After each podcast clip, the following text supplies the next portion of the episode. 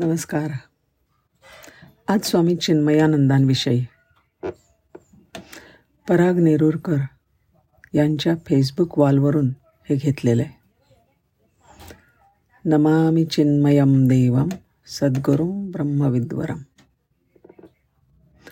एकोणीसशे शेहेचाळीस सत्तेचाळीसची वेळ. ऐन तिशीतला एक तरुण पत्रकार दिल्लीच्या नॅशनल हेराल्डच्या कार्यालयामध्ये पत्रकार म्हणून रुजू झाला. हां तेच ते नॅशनल हेराल्ड. या पत्रकाराची एकूण प्रतिभा त्याच्याकडे असलेल्या भरभक्कम पदव्या त्या युवकाचं इंग्रजीवर असलेलं प्रभुत्व आणि त्याचं रुबाबदार व्यक्तिमत्व बघून नॅशनल हेराल्डच्या त्या संपादकांनी त्याच्यावर शोध पत्रकारिकतेची एक विशेष मोहीम सोपवली. ऋषिकेशला एका आश्रमात बरीच गोलमाल चालते. आर्थिक भ्रष्टाचार येणाऱ्या भक्तांची चाललेली फसवणूक तथा दिशाभूल याचा शोध घेण्यासाठी या तरुण पत्रकाराची संपादकांनी खास नियुक्ती केली. आणि हा शोध पत्रकार ऋषिकेश ऋषिकेशला रवाना झाला. ऋषिकेशच्या ते ठरलेल्या आश्रमात अध्यात्माच्या ओढीने आश्रमाच्या गुरूंचे आपले शिष्य बनू शकतो असा आव आणून त्या तरुण शोध पत्रकाराने प्रवेश घेतला. त्याची शोधक नजर आश्रमातल्या कानाकोपऱ्यावर नजर ठेवत होती. मधूनमधून दिल्लीला आपल्या संपादकांना या ना त्या मार्गाने कळवत होता माझा शोध चालू आहे.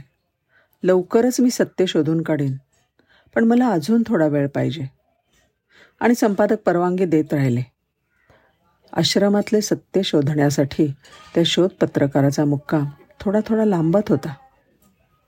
तो तरुण संशोधक पत्रकार ऋषिकेशला आपल्या मोहीवर मोहिमेवर गेल्यानंतर बऱ्याच काळाने एक दिवस नॅशनल हेराल्डच्या संपादकांच्या केबिनमध्ये छातीपर्यंत काळीभोर दाढी रोळलेला भगनी कपनी घातलेला एक तेजस्वी तरुण साधू संपादकांसमोर येऊन उभा राहिला. संपादकांनी न ओळखल्यामुळे त्याच्याकडे प्रश्नार्थक मुद्रेने पाहिलं. आणि आपण कोण? आणि आपलं माझ्याकडे काय काम आहे अशी विचारणा केली. त्याच तरुण साधूने आपणच ऋषिकेशला गेलेला तो शोध पत्रकार असल्याचे सांगितले.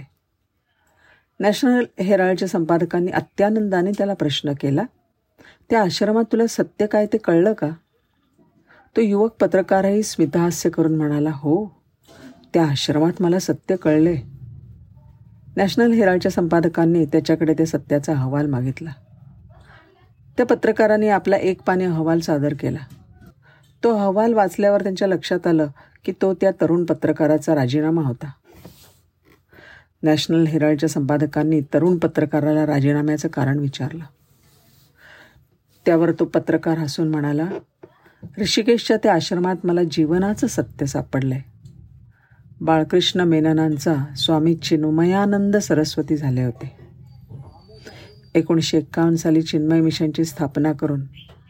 चिन्मय मिशनच्या माध्यमातून अस्खलित इंग्रजीतून जगभर भगवद्गीतेचं निरूपण निरूपण करणारे आणि एकोणीसशे चौसष्ट साली अनेक मान्यवर महानुभव आणि साधुसंतांसमवेत मुंबईच्या पवईला आपल्या चिन्मय मिशनच्या सांदीपनी आश्रमात विश्व हिंदू परिषदेची स्थापना करणारे स्वामी चिन्मयानंद अमेरिकेत तीन ऑगस्ट एकोणीसशे त्र्याण्णव रोजी